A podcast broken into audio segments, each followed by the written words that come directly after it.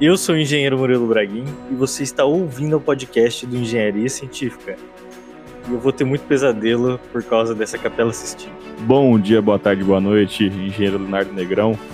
E graças ao Renascimento, as tartarugas ninjas não chamam Adolfo, Cláudio e Adalberto.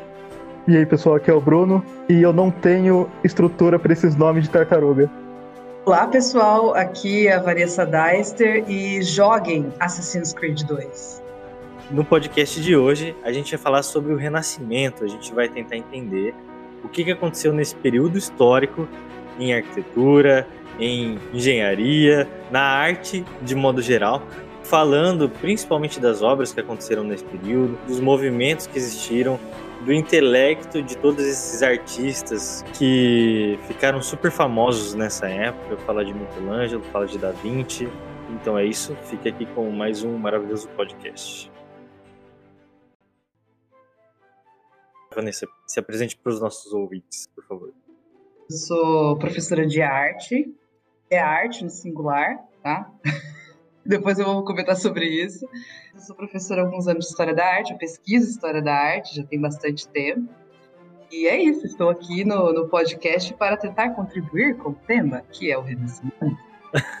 é, eu faço doutorado, mas o meu foco é arte contemporânea, né? E até um jeito legal da gente começar essa discussão, né? Que é contextualizando o Renascimento. Antes, fala pra gente por que, que você falou que é arte e não artes.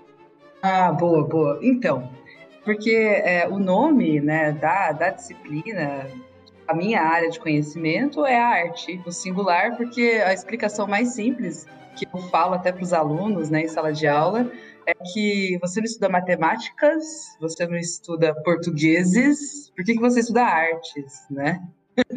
então, seria a arte do singular, porque abrange música, aí sim, as artes plásticas, as artes cênicas, o teatro, né? Então, por isso, o singular. É uma arte, só uma linguagem arte. E o artes, que a gente acaba falando assim, meio errado, é porque vem do francês, belas artes, né? Aí a gente acaba achando que é só artes plásticas, mas história da arte, e esse é um dos motivos de eu ter gostado bastante do convite de vocês, é para falar que, olha, a história da arte abrange arquitetura, tem literatura que a gente pode discutir aqui. Ixi, Renascimento é um período, então, que é, é super importante pensar a, a relevância desse tema que parece tão antigo, mas está tão presente na nossa discussão, né? E que envolve engenharia, e muita engenharia, e não é só pintura. Então, acho que. É Engenheiro é, é artista, Vanessa? Olha, a, a, concepção de artista no Renascimento, para um artista do Renascimento, se ele não fosse um pouco engenheiro, ele não seria considerado um artista. Porque antigamente misturava um pouco das coisas, né? Na verdade, não tinha o cargo, né? Engenheiro, ou tinha arquiteto, era tudo uma mistura, não é? Então, dá até pra gente começar a discussão por aqui. O que, que vocês acham? O que, que é o artista nesse momento? É o que, que vai pra casa dos artistas lá no SBT. Nossa, meu Deus. Não. Fiz a piada dos portugueses, cara, que eu queria fazer. Deixei piada. passar. A, a Foquete não estuda portugueses, só em história, só. Lembrando estuda. que as grandes navegações, os caras estavam em busca de pimenta, né? Pimenta. Isso que descobriu o Brasil. Tempero. Exato. Vamos voltar pro tema, pai. Ah, Vanessa, esse artista nesse período pode-se falar que ele era um construtor, porque ele fazia um objeto de arte, algo assim, ele era chamado de artista? Então, vamos lá, ó. Em qual momento histórico nós estamos? 2020 pandemia.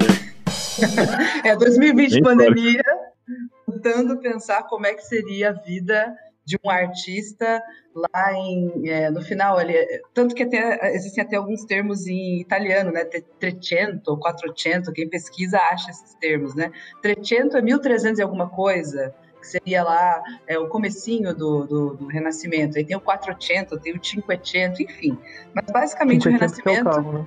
O carro, é.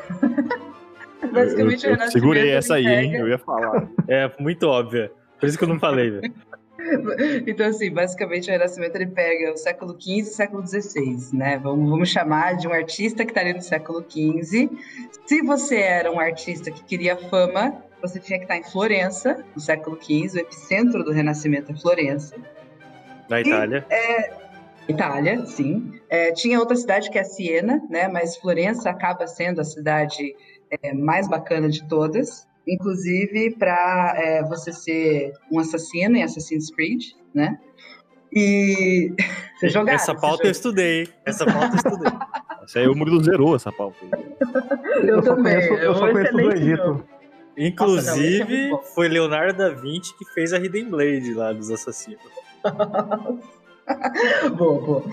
Não, mas é legal esse jogo porque eles, eles fazem uma reconstrução do que é Florença no século XV. Eles pegam a, a- primeira obra arquitetônica que a gente vai discutir aqui e eles fazem um modelo muito fiel dessa obra arquitetônica. Então, é, é- é algo bem interessante mesmo para quem quer entrar nesse mundo do Renascimento e interagir com ele. O joguinho eu joguei por isso, inclusive. E eu vou te falar, já é um assunto que tá no nosso radar aqui para trazer sobre arquitetura de jogos. Não necessariamente arquitetura, arquitetura, é, engenharia e tudo mais, mas a arte de construir esses modelos virtuais. Não tenha dúvida, se esses artistas do Renascimento estivessem vivos hoje, né, eles com certeza seriam artistas que iriam fazer protótipos, módulos em 3D, desenhos em 3D, animações. E aí a gente chega, né, onde a gente queria chegar, né? O que é um artista no século XV? É um artista que quer ser um humanista, ele quer ser uma figura completa, né? Então, assim, naquele período, na Idade Média, né, que vem antes, funcionava da seguinte maneira: você era um artista, logo você era um artesão, você fazia uma arte mecânica. Existe uma distinção entre as artes mecânicas e as artes liberais. As artes mecânicas, então, elas são comparadas a um ofício, uma obra de arte, um objeto que tem uma finalidade social, que precisa ser útil para alguma coisa. Esse artesão, ele participava de uma corporação de ofício, né? Então, assim, ele entrava para essa corporação, vamos pensar lá numa catedral gótica, né? Idade Média. Ele entrava, ele estudava como construir, dentro dessa corporação ele ia começar limpando o chão, aí depois ele ia aprender a quebrar as pedras, depois a sentar as pedras, até virar um mestre de obras, vamos dizer assim. Esse artesão, ele tinha alguma função, ele poderia ser um escultor de uma catedral, né, que fazia aqueles relevos. O status social desse artista das artes mecânicas medieval e do começo do Renascimento, ele é um status de alguém que trabalha com as mãos. Ele é igual um sapateiro, ele é igual qualquer pessoa que faz uma atividade manual, tá? Então existe uma separação clara entre quem é o artesão, né, e quem é o pensador. Promove artes liberais. O que é uma arte liberal? É, para a Idade Média é a música, é alguém que estuda geometria, né? É um homem livre que estudou a palavra e a ciência. Por que, que a gente não conhece quem construiu uma catedral gótica? Quase não conhece o nome dessas pessoas, só os muito especialistas na área conseguem levantar esses nomes. E eu falo em Renascimento e vocês se lembram dos nomes dos artistas. O Leonardo da Vinci dizia muito isso, né? Arte é uma coisa mental. Arte então ganha o status de arte liberal, né? A arte, o pintor, na verdade, o, o artesão, ele deixa de ser alguém que trabalha com as mãos e passa a ser alguém que trabalha com a mente. Essa é a grande jogada, de, é um status, que, e isso começa a criar é, o conceito de gênio. O valor não está mais no objeto que você usa, né? Mas o valor está na assinatura. Então você tem assim um artista que agora passa a ser uma celebridade. Inclusive para ser arquiteto no, no, Renascimento, você tem que, que ser famoso, né? Então a, a fama ela era tolerada, ela era desejada. Então, assim, é muito diferente, inclusive, da concepção de arte que a gente tem hoje, né? Hoje a gente separa a arte como algo assim, que arte ou que artesanato, isso já não, não, importa tanto. O artista hoje tem uma liberdade de passear por todos esses lugares. A arte pode ser útil, como pode não ser. Ela pode ser só um objeto estético, como pode, inclusive, ser só um conceito, nem existir objeto. Naquela época, os artistas brigaram por esse status. O artista ele tinha que ir atrás de pessoas que ensinavam, né? Porque não existia um, um ensino formal disso, ou existia? Então, era, era bem complicado, você está bem certo. Quando eu falo artista liberal, então eu falo alguém que estudou é, um pouco de retórica, um pouco de lógica, um pouco de geometria, ele tem noção de construção, ele tem noção de pintura, ele tem noção de muita coisa, né? É, esses artistas do Renascimento, eles têm esse desejo de serem homens assim completos. Então, é, essa formação é também uma formação diferente. Vocês são engenheiros, né? E, e, existe uma faculdade de arquitetura que você tem noção de engenharia, mas você sai arquiteto e urbanista, né? Existe uma faculdade de design, tem design de produto, design de imóveis. Eu fiz artes visuais e mesmo assim eu não pinto nada, né? Porque a minha área é história da arte. E naquela época não. O artista era dono de todas essas áreas, né? Então ele tinha uma grande carga de conhecimento para isso. Começava também na corporação de ofício, como na Idade Média, né? O Da Vinci começou é, fazendo detalhe em pintura de tela. Depois um dia ele pôde fazer um anjinho, aí um dia ele foi convidado para fazer uma parte maior, que é esse anjo, e o seu mestre falou: "Ok, você está pronto, agora você pode ser mestre de outros aprendizes", né? Então até a formação é muito diferente da formação de hoje. Se você era rico, você tinha condições de ser ensinado. Né? Se você nasceu pobre, você vai ser miserável a vida inteira, a não ser que você busque alguma forma de contornar isso. Que eu acredito é... que, você, que, é o caso de muitos artistas da época. Mas que aí também até o contexto né, do, do Renascimento envolve, né? Tava começando a surgir burguesia, essas coisas assim, né? Sim, acho então, que esse é um ponto tendo... bem legal pra gente falar do contexto. É, isso é uma coisa que eu queria perguntar, dos mecenas. É, nessa época começou essa troca, né, dos mecenas financiarem os artistas, não foi? Eu acho que é interessante a gente falar assim, quem tinha dinheiro naquela época? Perfeito, assim, quem que é mecenas, essa palavra, mecenato? A igreja foi durante a Idade Média o grande mecenas, até porque, pensa assim, é, Idade Média, você tem a opção de trabalhar para a igreja, produzindo imagens ou queimar na fogueira. Assim. Então, o artista não tem muita liberdade, ele é anônimo, ele não tem status social, né? É, pensa que a sociedade medieval ela era organizada de uma forma extremamente rígida, né? Então, no Renascimento, você tem realmente uma mudança de atitude mental do homem frente ao mundo, e a partir disso, o surgimento dessa casta, né, dessa classe que é a, a, a burguesia. Né? Quando a gente fala em renascimento, o termo renascimento vem de renascimento urbano, né? E também de renascimento cultural. A gente está falando, então, dos burgos, que eram aqueles comerciantes que ficavam é, é, nos burgos, né? A burguesia, que eram os comerciantes que ficavam nos burgos, e que é a parte externa, né, da cidade medieval, e eles vão se enriquecendo, fazendo essas trocas comerciais. É, nesse período que a gente conhece do final da Idade Média, que é a Baixa Idade Média, para a transição para o começo do Renascimento, você tem então é, aquela sociedade feudal, medieval, se transformando. Então, é, você não tem mais é, somente área rural, você começa a ter de novo pessoas se aglomerando em algumas áreas urbanas, principalmente na Itália, principalmente na região de Florença. E aí é, você tem essa revolução cultural que ocorre a partir dessa classe que enriqueceu, que são os comerciantes. Então a gente está falando de pessoas que precisam da cidade, da lógica da cidade, para aparecer, né? E essas pessoas, elas eram, na verdade, 5 a 10% da população. Então, é, uma coisa que eu acho muito importante de falar é que nós né, estudamos Da Vinci, esses caras super científicos, humanistas, mas a gente está falando de 5 a 10% da população. Quer dizer que a maior parte da população, durante o Renascimento, na Itália, essa população ainda tinha uma lógica medieval de, de superstição, de achar que o Da Vinci, por exemplo, quando ele é, é, ficava ali estudando os cadáveres, ele fazia isso não só escondido da igreja, mas das outras pessoas, até muitas que viviam na cidade, achavam que ele era um bruxo. E os mecenas são então essas famílias, as famílias mais famosas, acho que são os Medici e os Sforza, né, que são aqueles aqueles que você, inclusive, lá no joguinho você faz amizade, né? Eles são famílias influentes mesmo naquele período, né? na Florença, né? E aí eles começam a ler muito, né? Eles querem é uma coisa muito diferente do que ocorre no Brasil hoje, né? É, hoje, naquela época, não bastava ser rico, você tinha que ser rico e muito culto. Você tinha que saber ler, você tinha que conhecer mitologia, você tinha que ter um, um status social e comportamental condizente com o tanto que você ganhava, né? Então, eles achavam assim de bom tom investir em arte, investir nos artistas locais consumir literatura escrita com a língua local, né, para que é, eles pudessem fazer parte dessa sociedade, vamos dizer assim, desse, dessa classe social mais abastada, desse nível social né, maior, mais alto. Porque antes disso, a gente tinha o poder e a riqueza na mão apenas dos nobres, né? Que eram as pessoas uhum. que tinham uma linhagem de sangue. O rei, né? E agora, com cidades, a gente passou a ter comércio, outras coisas que faziam com que as pessoas enriquecessem. Exatamente. Tudo bem, seu Papa? Aqui. Hum, sou o Michelangelo. Ah, Michelangelo. Então, nós estamos querendo dar uma demão de tinta aqui na capela. No urbanismo do Renascimento, você tem a construção de muitos palácios, né? Que são essas casas gigantescas da burguesia, que é um termo usado muito para regiões de cidade, né? Urbanismo.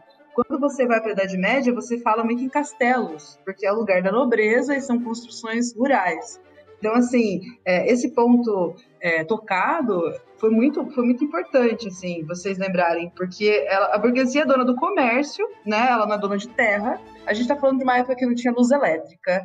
É, não, gente, não tinha TV, não tinha rádio, era um negócio muito precário. Então, a imagem, na forma como ela começa a ser construída naquele momento, ela é alguma coisa nível, sei lá, um cinema 3D hoje, acho que nem faz tanto impacto, um óculos Rift, sei lá, uma coisa assim, uma alta tecnologia de imagem. Então, era realmente impressionante. Então, consumir isso era muito bacana, era legal. Quem podia ter isso dentro de casa, ter uma tela de 2 metros por 3 metros dentro de casa, na sua sala, Vamos pensar aquela tela famosa do Botticelli, que é o Nascimento da Vênus. Aquela mulher linda, maravilhosa, nua, na, na sua sala, e aí ela tá dentro de uma concha, e toda a história da mitologia grega no meio da sua sala, feita por um grande artista. É até difícil encontrar um equivalente hoje. Era como você ter uma, uma raridade, uma, uma peça, assim, um exemplo da, da magnitude da sua época ali na sua sala. Então, é, isso é, é, é algo que dava status, não só social, mas era uma forma de diversão, ficar horas na frente daquela tela observando os detalhes. Por isso que as pinturas são muito simbólicas. Não é que elas têm coisas escondidas, mas elas têm muito simbolismo para fazer a pessoa ter curiosidade de continuar vendo durante anos a mesma imagem, se interessando pelas camadas de interpretação daquela imagem. Se eu prestei atenção nas minhas aulas de história. Não prestou. É... Não prestei, né? Provavelmente eu vou estar falando alguma coisa errada. Mas se eu prestei atenção nas minhas aulas de história, o Renascimento é a volta do antropocentrismo, não é? Não representa muito isso, a volta do culto ao ser, culto ao homem. Essa tartaruga aí que ficava dissecando o corpo. ela, ela, tem muito disso porque ele estava mostrando coisas que as pessoas não, não viam antes, né? Fosse uma aula, ia começar falando justamente disso, né? Por que, que o nome Renascimento é Renascimento? Acho que, né, pensando numa concatenação lógica, assim, de, de, de uma organização didática, né, dos assuntos, se alguém está renascendo é porque alguém morreu, né? Então, assim, quem morreu foi a Antiguidade Foi a humanidade, foi a humanidade. é, assim, o pessoal do Renascimento, eles têm muita consciência do tempo que eles estão vivendo. Eles sabem que, que o tempo que eles estão vivendo é um tempo de urbanismo, que em algum dia esse, essa, essa urbanização já aconteceu. E na cabeça de um italiano do século XV, o momento do ápice ali daquele território é, é, de urbanização foi a Roma Antiga. Então, na Roma Antiga, é, eles buscam a inspiração, o renascer dos conhecimentos romanos, né? os conhecimentos greco-romanos. O principal arquiteto que vai ser estudado, que vai ser resgatado né? para soluções arquitetônicas do, do Renascimento será o Vitrúvio. Né? O Homem Vitruviano do Da Vinci é uma homenagem ao Vitrúvio, arquiteto romano, escreveu um tratado enorme com 10 livros, né, 10 volumes, sobre a arte de construir na Roma Antiga. No Onde... jogo Assassin's Creed Odyssey, tem uma missão que você faz que você encontra ele.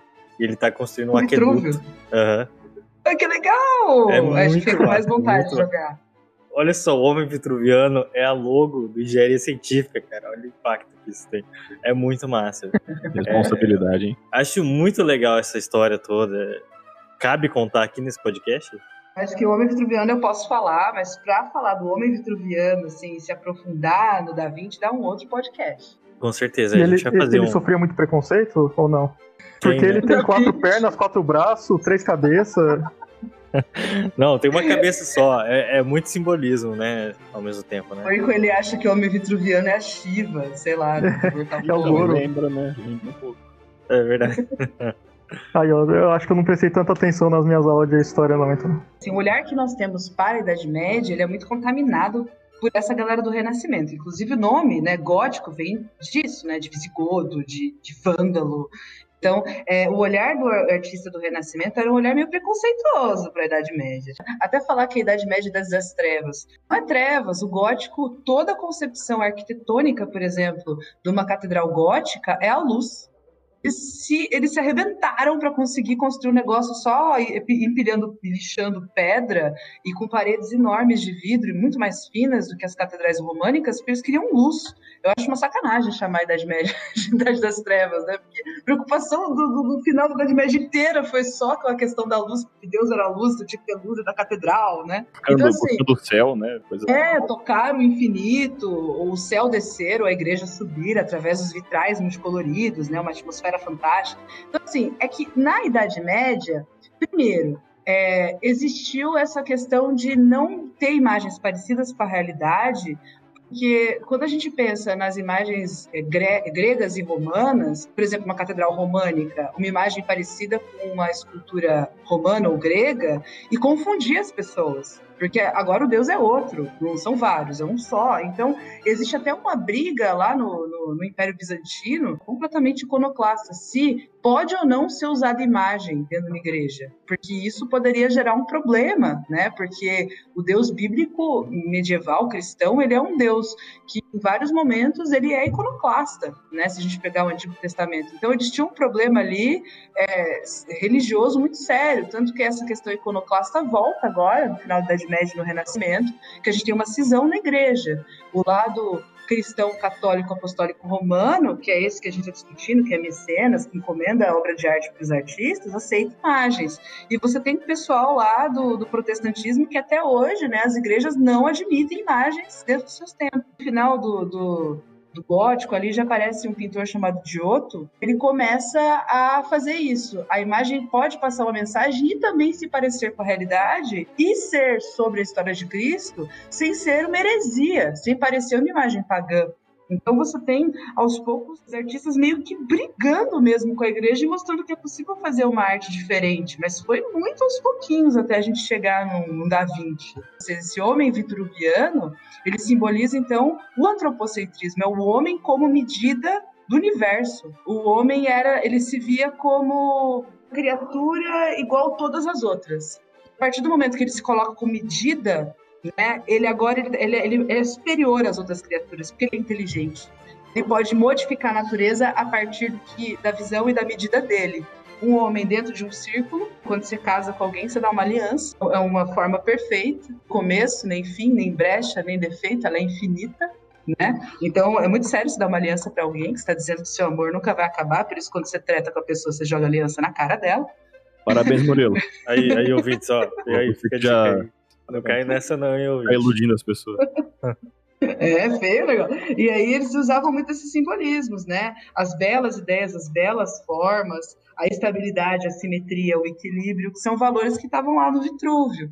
É uma característica boa, é uma característica até para a gente pensar hoje, né? Quais são as consequências disso hoje? Porque a gente se coloca tanto acima da natureza que a gente está destruindo né? É, a natureza. Não, então... errado. Nasceu lá essa ideia e agora a gente estragou tudo para depois o futuro da humanidade consertar de volta. A galera começou a se achar nessa época e foi aí que começou. O paralelo que eu faço é hoje os Instagrams com 10 milhões de inscritos. Né? Se você é, é o máximo hoje em dia. Para eles, naquela época, era ter um quadro do Leonardo da Vinci no banheiro. Não. Eles não tinham bem um banheiro. A arquitetura era diferente, né? Mas a história da Mona Lisa aqui, que ela ficou decorando o quarto de Napoleão Bonaparte. Tá, não, o quarto banheiro, sim, mas, mas é que tá, o ah. banheiro, era, é, eu vou chegar no banheiro. Eu não, dormia, eu não dormia num quarto com aquela mulher lá, não.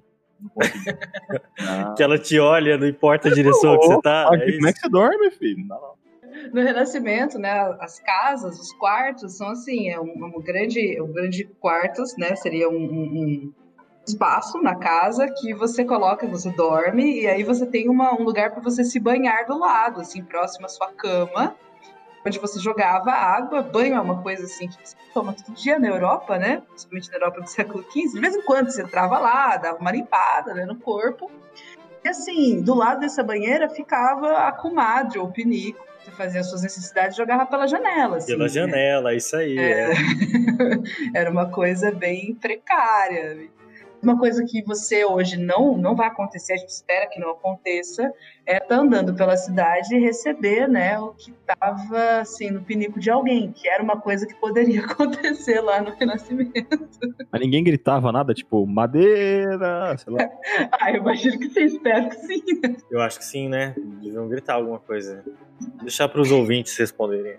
Tudo bem, seu Papa? Tudo bom? Hum, sou o Michelangelo. Ah, Michelangelo.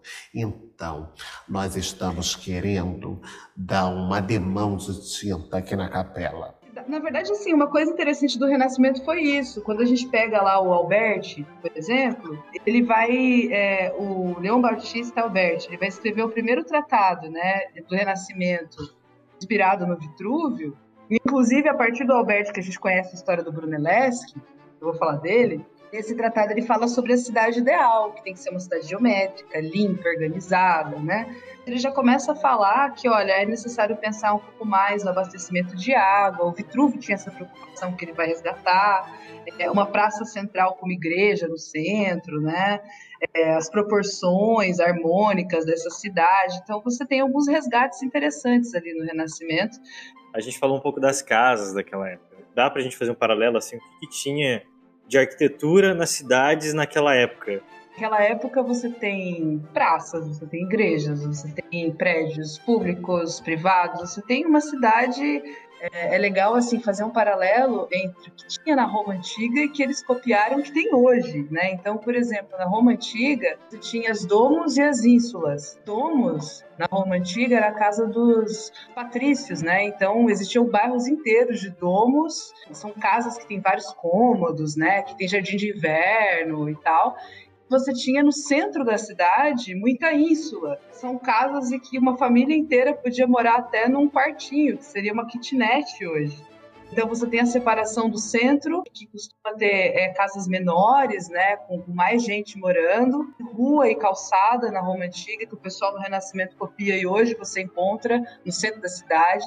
Pensar é, Londrina, por exemplo, aquele centro ele tem as ruas mais estreitas, né, ele foi menos planejado mais antigo, o ponto mais alto era a catedral e o mais baixo era da delimitação da cidade seria o cemitério. Hoje parece que é tudo centro, né? A forma como a cidade se desenvolve, por mais que você tente desenhar ela e planejar, ela sempre cresce. O pessoal no Renascimento também tinha esse problema, eles queriam desenhando e planejando cidades que vinham da Idade Média, então tem partes reformadas, partes que eles tentaram é, é, demolir, reconstruir ou só melhorar a fachada, né? Então isso você vê na cidade hoje também interessante porque eles estão fazendo isso pensando nos romanos. Eu vou puxar aqui vocês para me ajudar a compreender uma coisa do, do Renascimento, que, que é uma curiosidade que eu tenho, que eu já vi várias explicações, animações, mas nada como engenheiros para me explicar, é a questão do Filippo Brunelleschi. Basicamente, ele inventou a perspectiva, então, sabe, eu imagino que no curso de engenharia você, você deve ter que aprender a desenhar, né, ter o desenho básico ali. O Murilo, ele faltou. Nada. Sei tudo sobre. Precisava ver dele. Meu Deus do céu. Eu acho que é importante a gente dizer sobre essa percepção de profundidade. Foi nesse período que os, os, artistas começaram a mostrar uma visão de perspectiva, né? Tinha até um ponto de fuga no meio dos quadros. Os ícones medievais, eles eram bem planificados. O fundo das imagens era chapado. E aí os alunos sempre dão uma risadinha, né? Quando eu falo. fundo, a imagem é chapada, a imagem sem degradê, né? Sem profundidade, não é isso? É, inclusive, tá dando risada aqui. É um desenho 2D, gente. É um jogo de, de 8 bits que vai para esquerda e para direita só. Assim, a ideia não era ter ideia de profundidade, né? você não tinha que passar isso na Idade Média. Caminhando um pouco mais, você tem uma série assim de artistas a chegar no Brunelleschi. Brunelleschi, então, que é um arquiteto que, para solucionar um problema de arquitetura e engenharia, resgata essa ideia que já meio que pairava aí, né, na boca pequena, de que era possível fazer uma representação mais realista a partir da técnica perspectiva, que basicamente é você imaginar uma linha do horizonte, tudo que vai se aproximando dessa linha do horizonte fica menor, de um ponto que fica bem, bem lá na frente, reto, né, em relação ao seu olho, você imagina todas aquelas linhas vão diminuindo e vão convergindo, né? E esse ponto em que o olho não consegue enxergar mais e que você nunca consegue chegar perto dele, ele sempre estará à sua frente, ponto de fuga. O próprio Brunelleschi começa a perceber, quanto mais próximo do ponto de fuga, as figuras ficam mais geométricas, parece que tem uma, uma nevoazinha, né? O nosso próprio olho prega uma peça, né? Você não consegue enxergar o que está lá. E aí ele começa a tentar representar essa profundidade, janelas que se abrem no plano bidimensional. Né? Mas ele não inventa sozinho, como eu disse, ele vai adaptando coisas que já estavam ali para tentar solucionar esse problema. A gente não conhece nenhum desenho dele, né? Porque ele, ele, ele não. Ele não sei se ele destrói o que, que ele faz. É, meu, não ele conhece. não guarda, ele não guarda as coisas que ele faz. Joga É fora. diferente do Da Vinci. O Da Vinci guarda. Na verdade, o Da Vinci, ele era mais ou menos, era uma coisa meio comum nessa época, tá? Porque o Da Vinci, o que a gente conhece dos códices dele, porque os alunos, os amigos tinham dó, porque ele escrevia e jogava fora, assim. Muitas páginas se perderam porque ele não tinha mais interesse, ele entendia alguma coisa e não queria mais aquilo. Então, assim, é bem complicado. Porque o, o objetivo não era registrar, era explorar o próprio conhecimento, adquirir novos, né? E daí fazia, fazia-se a obra e passava por aquele desafio que ele estava querendo e pronto. Ia para a próxima aquisição de conhecimento, para o próximo desafio e por aí vai. Então, mas importante dizer desse conhecimento, dessa noção de profundidade e dessa representação da profundidade nas pinturas e desse ponto de fuga, que é você olhar basicamente para o infinito e conseguir representar isso num plano, né? Que seria o seu, a sua pintura, a sua área de pintura.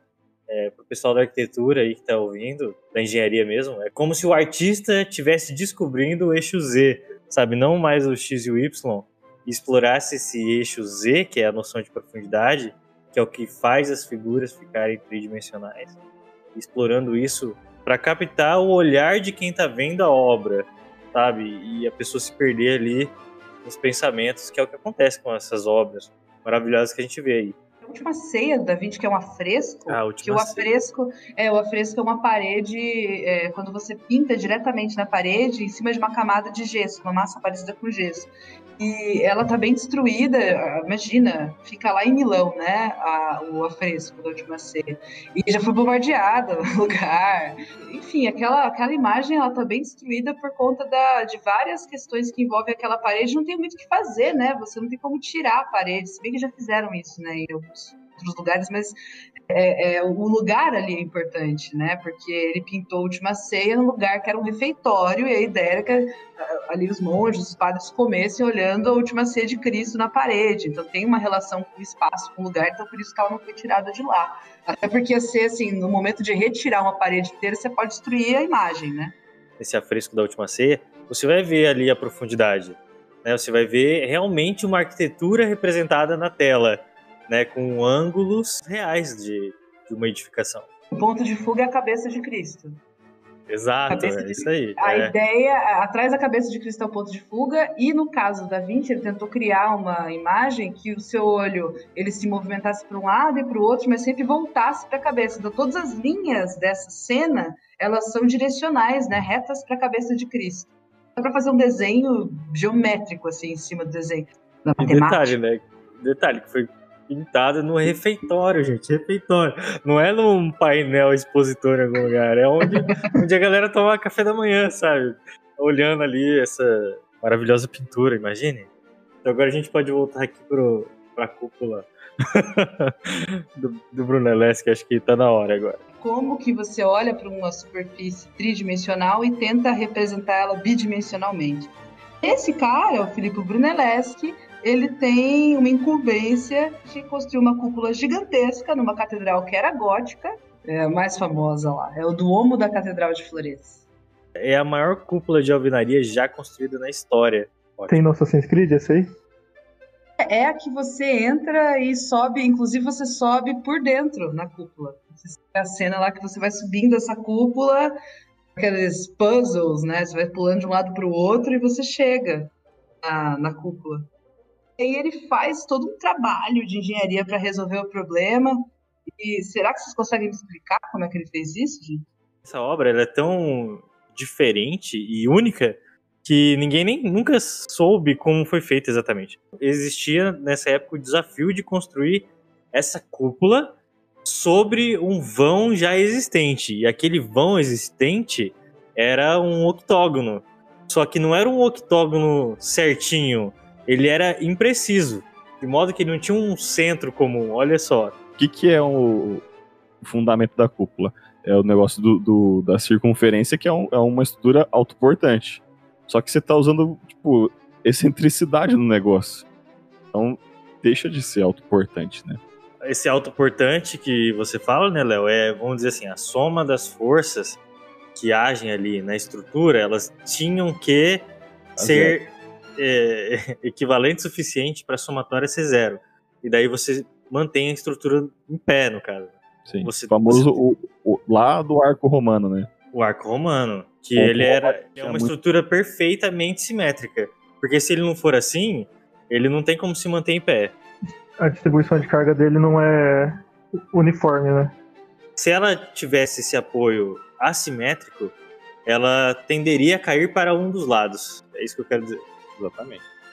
Então já começou por aí. Mas ele conseguiu fazer de um jeito assim muito estranho, que é um jeito que, de novo, não tem registro, mas tem estrutura pronta. Então a gente só consegue ver como ela foi, é, assim, o que, que existe nela ali. Ele tem ângulos que começam ali em 20 graus, depois é, se tornam 40 graus, e lá no topo, lá em cima, fica 60 graus, e ainda assim tem um furo no meio, né? Então não é algo fechado, algo aberto que ainda continua num, num, numa espécie de campanário ali em cima.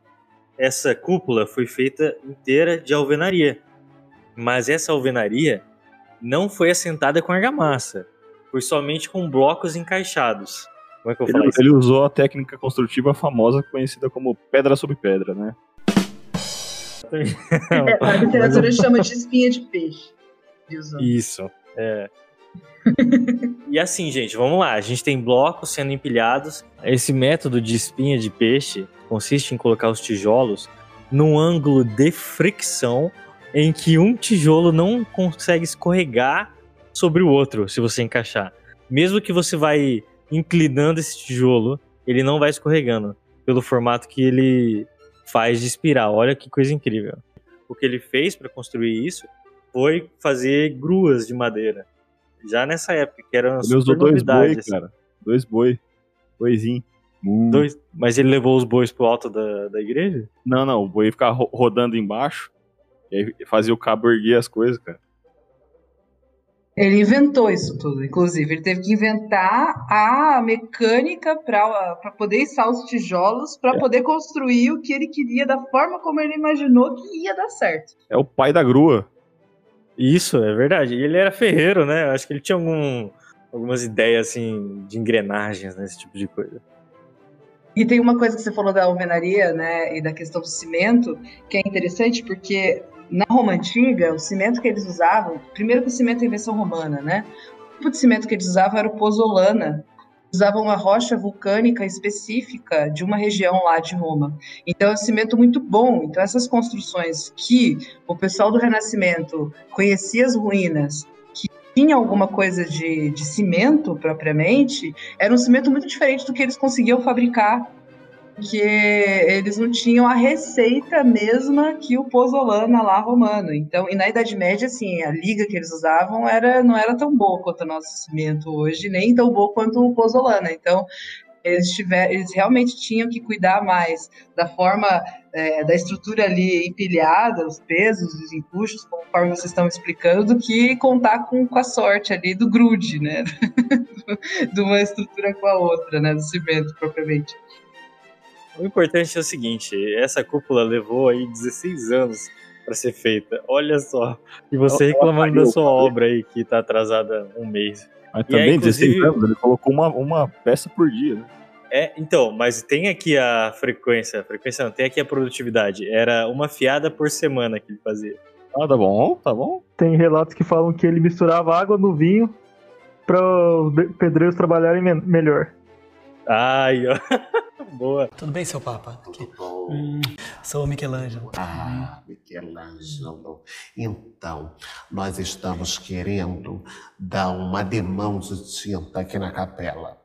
É, até essa, essa questão da, da quantidade de tempo das construções também é bem interessante, né? Porque é, nós estamos falando de, de construções que. Pensa que só a cúpula demorou 16 anos. Essa catedral ela começou a ser construída muito tempo antes, né? Porque Ele, ele o, o Brunelleschi só fez a cúpula. Imagina todo o resto, né? Então, assim, é muito comum você ter, sei lá, um estilo, dois estilos, até três estilos numa mesma construção.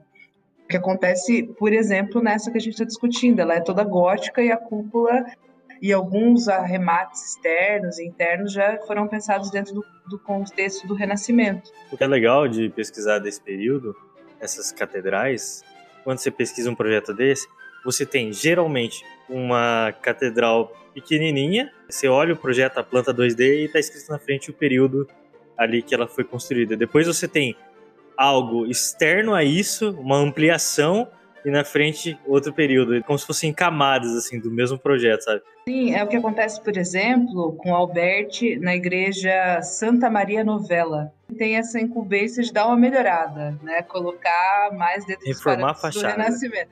É, isso. E aí ele. é, a data de construção dela fica lá, de 1456 até 1470.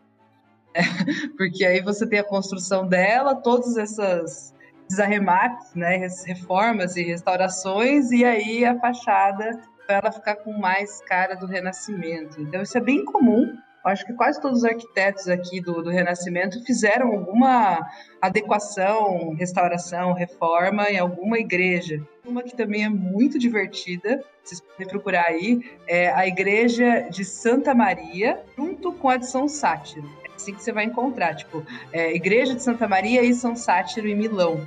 Essa igreja tem uma história divertidíssima, porque quando Bramante, que é outro arquiteto aqui do período, ele foi incumbido de fazer, né, transformar essa igreja numa um pouco com mais cara de renascimento, o problema maior foi a parte interna, porque lá atrás da igreja passava uma rua e ele queria aumentar a parte do altar para parecer assim maior, ter um arco ali, né, ter um, um- espaço que ele não tinha. Então o que ele faz? Ele faz uma pintura é, em perspectiva para fingir que tem um espaço que não existe. Então quando você vê, você entra na igreja e, e olha a imagem é, ali do altar de frente, parece que tem um, nossa, um, um, um abside, né, que é a parte da frente ali do altar, enorme. Daí, quando você vai chegando perto, você vê que é tudo ilusão de ótica.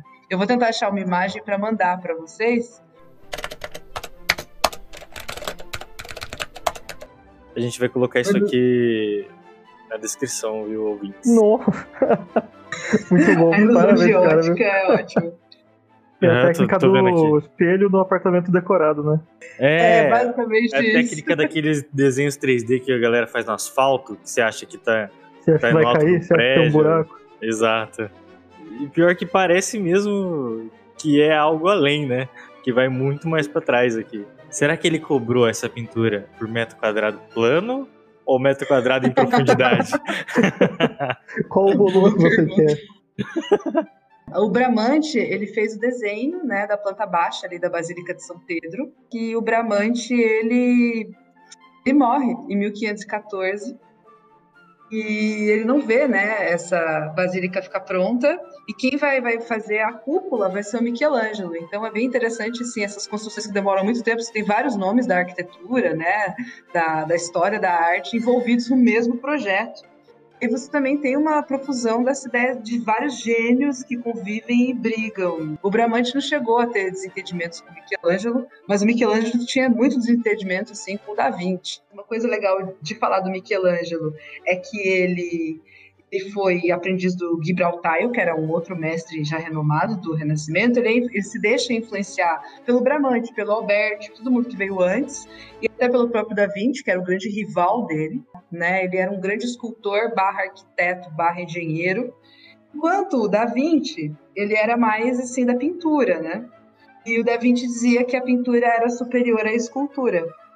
E o olha Michelangelo olha a dizia que a escultura era superior à pintura, porque era muito mais difícil e tal. E aí, quando eles paravam na praça, essa reza a lenda que fazia-se uma rodinha ao redor dos dois.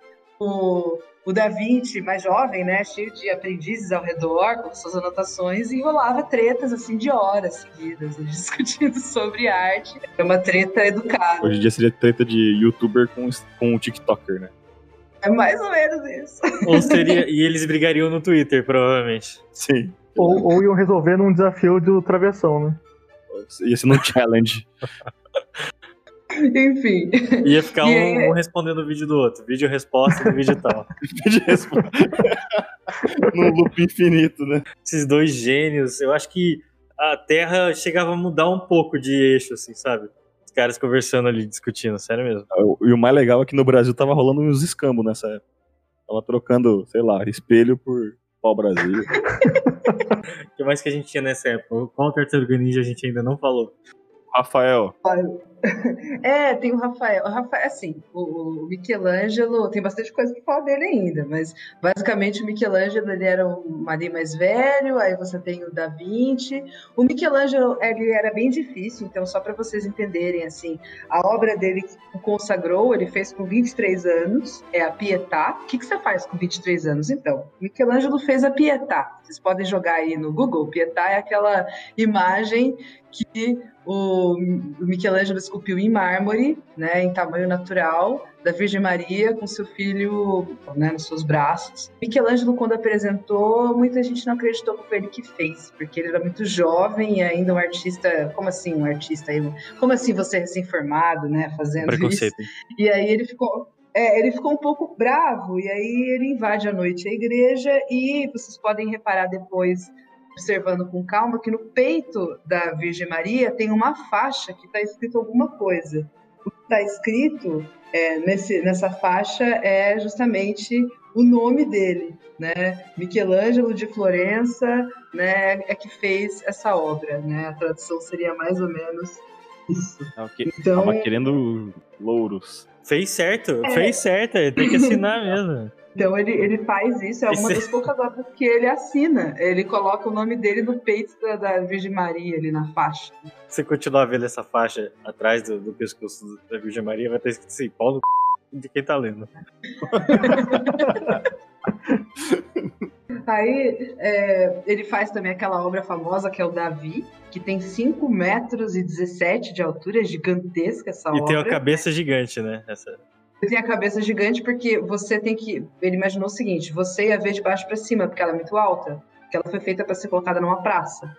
Então, é, ia dar uma distorção por causa do tamanho. Então, ele faz a cabeça maior para você dar é, do lugar ideal, olhando para a obra, você realmente pudesse ver proporcionalmente o corpo do, do Davi.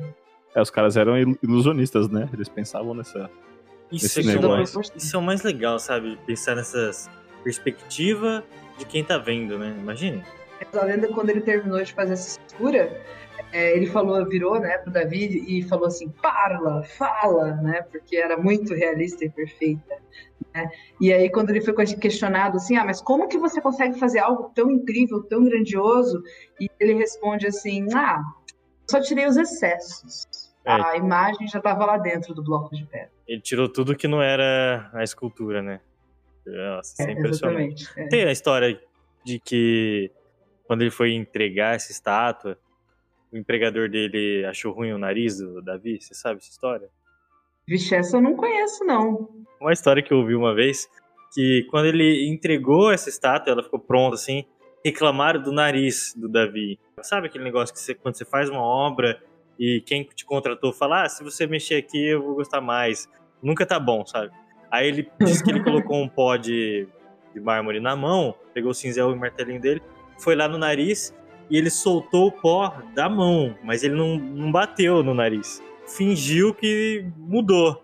E daí ele saiu e falou: Olha, é- ficou bom, é do jeito que você quer. E o cara falou assim: Ah, agora ficou bom. e ele nem É alterou nada. insuportável. Olha Olha, só. essa história eu não conheço, mas é bem provável, bem cara de. de- é, realmente, é bem difícil ser artista, desde o século XV. Tem várias. A maior parte das esculturas ali do Michelangelo, dos trabalhos do Michelangelo, foram encomendas do próprio Vaticano. Né? E assim, Capela Sistina. Ele ficou lá quatro anos pintando. Isso, a genialidade da Capela Sistina é uma coisa assim impressionante, porque quando você olha para essa pintura do teto, existem vários desenhos e muita gente acha que são relevos, é tudo pintura, com exceção dos triângulos das laterais. né? Então ele faz uma ilusão de que tem um gesto, tipo um friso, que tem esculturas, mas é tudo desenhado por ele. A ilusão ali da perspectiva, ela impera no teto. E a cena mais famosa é a cena central em que você tem a criação de Adão, né? Deus no sopro ali da, da vida.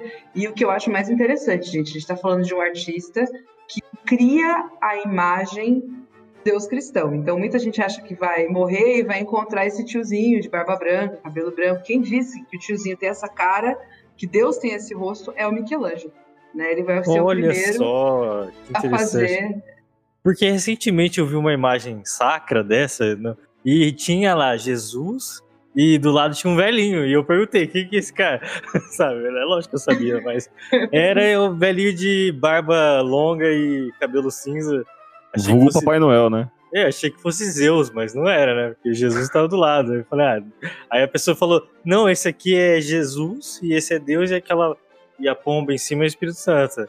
Eu falei, mas Deus? Como assim? Nunca vi isso em lugar nenhum. É representação de Deus. Em lugar nenhum, não tem. Na igreja católica você tem só imagem de santo e. Então, na Bíblia, até onde eu sei, tá, é, quando fala-se né, sobre Deus, é uma luz âmbar. É a descrição, assim. Aí, ó, é, Deus. de- é isso que eu achei que fosse mesmo, algo, algo, representativo, não a imagem de alguém de cabelo É branco. tipo simbólico, né? Mas aí, assim, olha só a genialidade do Michelangelo. Ele leu lá a Bíblia várias e várias vezes, Gênesis, porque a ideia do teto é, são as passagens do Velho Testamento. E aí ele lê que, que Deus criou o homem à sua imagem e semelhança. Logo, então, esse Deus se parece com o homem. E aí ele não sabia como dar um, um- Como é que eu faço esse Deus? Quem vai ter o rosto de Deus? E Deus aparece o tempo todo fazendo várias coisas no Antigo Testamento. Ele precisava criar essa personagem, dar um rosto, né? E aí ele se inspira justamente na imagem do Zeus. Então, quando você fala, ah, parece Zeus, parece mesmo, porque Ah, não tô tão errado. Não, não, ele realmente se inspirou na, na, na concepção grega, né, de Zeus. então, e aqui nessa imagem, aí eu vou ter que depois também pedir para vocês disponibilizarem para eles, mas a gente não repara em detalhes interessantíssimos. Então, na imagem anterior eu mostrei toda, todo o teto, né, e aqui eu tô recortando só aquela cena mais famosa que é a criação de Adão, aquela cena da mão, né, dos dedos que quase se tocam. E aí, reparem que, primeiro, Deus, ele não tem asas, ele voa porque ele é carregado por vários anjos, né? Tem duas coisas aqui que chamam muita atenção. Primeiro, que a forma em que Deus está inserido, que tem vários anjos e tipo uma, uma espécie de tecido ao redor, é a forma de um cérebro, Sim, isso já é, cortado ao meio ali. E, e a Eva está nessa imagem. Embaixo do braço de, de Deus tem a, a mulher, que ainda não foi Mentira. criada. Mentira. Servem lá, podem ver. Embaixo tá, aqui de, Isso aí é a teoria de Dan Brown, não é? Tô Cheirando a teoria. Não, de Dan Brown. não é. Aqui tá a Eva. Você vai ver a mesma figura depois, a criada, a Eva. E aí a grande questão é se Adão tá olhando para Deus e tentando tocar Deus ou se ele já tá tentando apontar para o pecado, para Eva que tá embaixo dele. Olha aí. gente. Caramba. Essa cena é bem interessante. Se vocês não, depois cliquem na imagem, ela tem uma resolução bem alta. Tá Então, meio é- debochado nessa foto, né? Tá meio debochado aqui, né? É, ele tá tipo assim, nem ligando, né? Ah, Foda-se, né? Não, quero, não vou me esforçar pra, pra encostar lá no- em Deus, não. Se ele quiser, ele Mas aí, isso aí é a busca eterna do homem pelo divino, pelo Não, sagrado. é- é- parece que o divino tá buscando o homem, né? É, porque se ele esticar o ideia dedo, do ele alcança, né? né, da vida. Tá tipo. Ah, se quiser encostar em mim, você pode encostar. Vai, eu deixo. Eu Primeiro- deixo você. Primeiro que os anjos estão carregando Deus até ele e ele tá ali só- sentado esperando, né? Você vê que a humanidade nunca era pra ter dado certo, não. Não, velho. Fala, velho. É sobre errado aí, ó. Mínimo esforço possível. Nem estender a mão ele estende. Ele tá Nossa, ali com a mão meio, meio esticada, E, e apoiado no da joelho ainda. olhando, olhando pro lado assim, meio, ah, tá bom. Lá vem esse cara de novo aí. Encostar na minha mão. Você vê que ele tá sendo sempre carregado pelos anjos, né? Ah, Deus podia voar por conta própria, né? Já que ele é Deus, pô. Não, mas ele queria ser carregado. Acho que ele Então, ele fez o- especial. Ele fez Adão a imagem e semelhança. Você viu que Adão é meio folgado, né? Então Deus não podia ser diferente.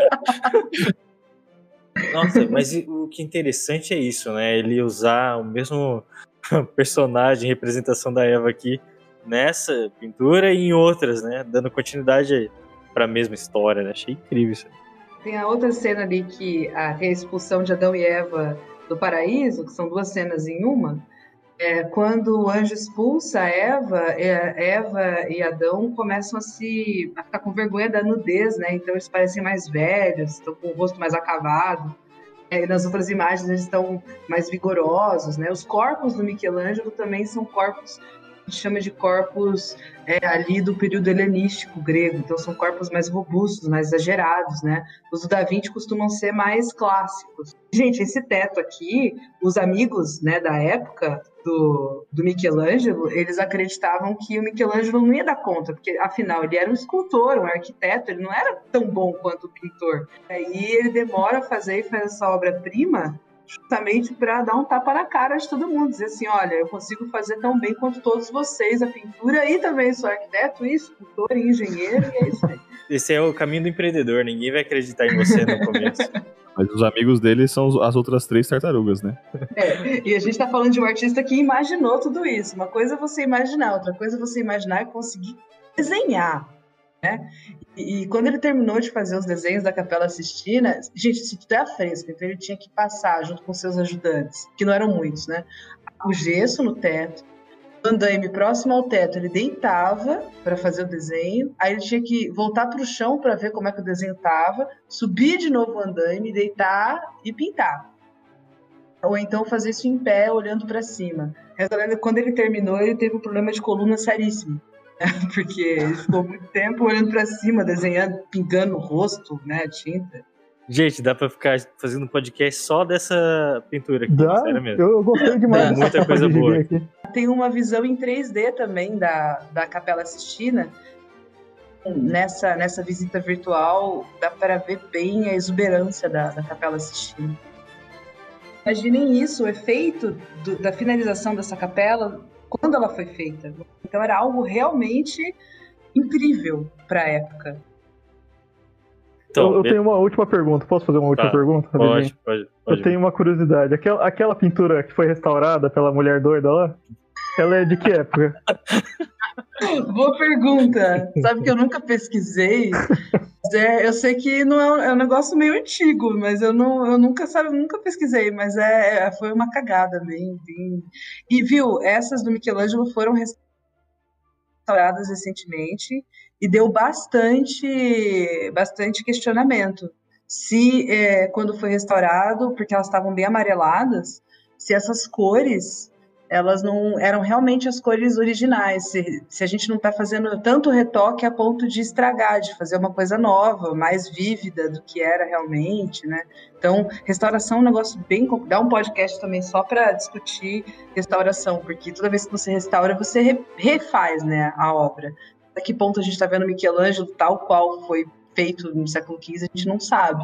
Mas essa da, da, da, tiazinha lá da restauração, eu vou ter que. Eu vou ficar te devendo, porque essa eu não sei exatamente o período pra te falar, não. Será que se eu colocar. Eu um... pra ser renascimento. Será que se colocar um contact transparente não é o suficiente para proteger essas obras? se, ninguém, se ninguém pensou nisso aí, fica a dica aí.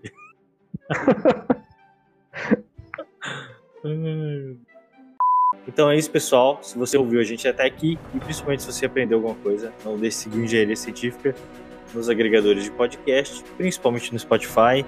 Acesse engenhariacientifica.com.br. O link de contato de todo mundo vai estar aqui na descrição. O nosso número de WhatsApp é 043 9969 50891. Então é isso. Muito obrigado e até a próxima. E quem criou a imagem de Zeus? Ah, e foi, foram os artistas da Grécia, né? Que deram um rosto de um senhor mais idoso, porque ele era lá dos deuses olímpicos, ele era o mais o, o mais sábio, né? O, o, não sei se mais sábio, ele era bem garanhão, na verdade. Ele era o líder lá do Olimpo. Que dá pra ver, eu mandei... Ele tinha vários filhos, vários filhos. Zeus pegava cerca toda hora. É, Zeus dormia na cabeceira da cama da, casal e acordava. Ele, ele era ele era shifter, ele virava outras pessoas, dormia com a esposa do cara. E foi assim que nasceu Hércules e Jazão e outros, outros é heróis. Bem isso. Adoro essa imagem que eu tô compartilhando, que é a primeira Fireball, história da arte. É Deus criando o sol. Olha da aí. lua, olha que legal. Caramba, Deus foi o primeiro mago. Eu acho sensacional, é uma piada que eu não posso deixar de fazer. peço licença, né? Gastou Deus. toda a mana que ele tinha pra fazer o sol ali. É, cara, gastou toda É, a mana em sete mana que ele dias. gastou. Foi, Sete na verdade, dias. um potinho de mana pra, pro mundo inteiro o resto só pro sol.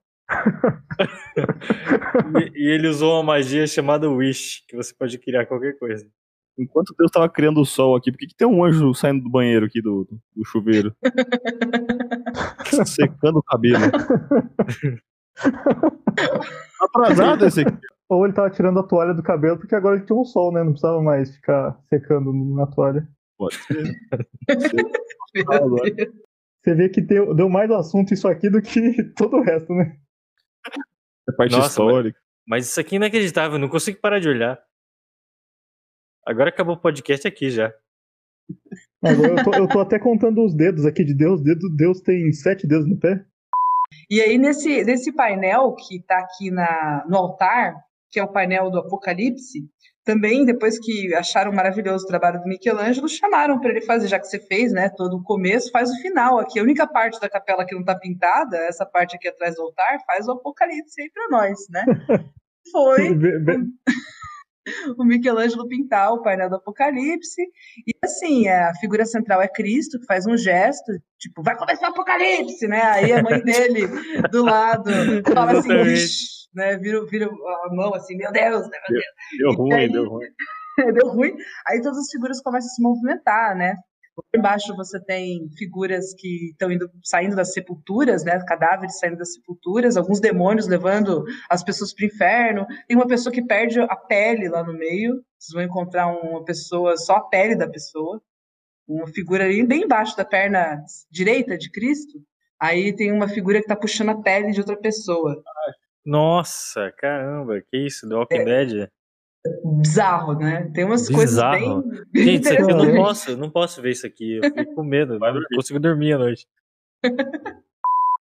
E, e moderno é um termo bem legal. Você pode sempre usar o moderno no seu dia a dia, porque é um termo assim que ele indica sem, sem dar um adjetivo muito claro. Então, se alguém corta o cabelo, sei lá, sua namorada cortou o cabelo de um jeito meio bizarro, assim, Ficou mó bosta. dizer, aí o que, que você achou, amor? Você fala moderno. Pronto. ah, verdade. É, um- é um, é um termo que elo- elogia, mas não quer dizer nada, né? Exatamente. Nossa, muito bom. Sempre que alguém mostrar um negócio, você fala que é moderno. Nossa, é moderno isso aqui. Caramba. É porque assim, o moderno ele tem a ver com o momento atual. Ele tem a ver, na verdade, o termo moderno tem a ver com, com movimento, com contradição e estabilidade, né?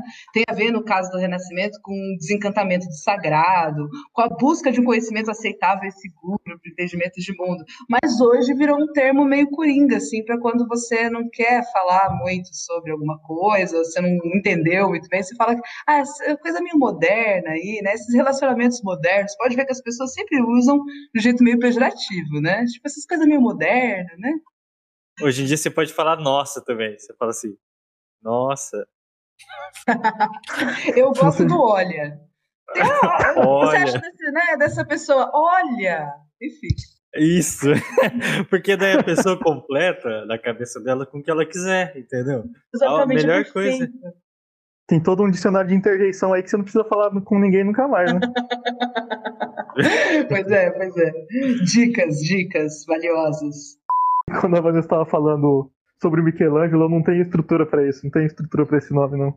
Porque ela falava, o Michelangelo e o mestre dele, eu completava Splin- Spri- Sprinter, como é? Splinter. Aí ela falava, ele gosta muito de, eu completava pizza.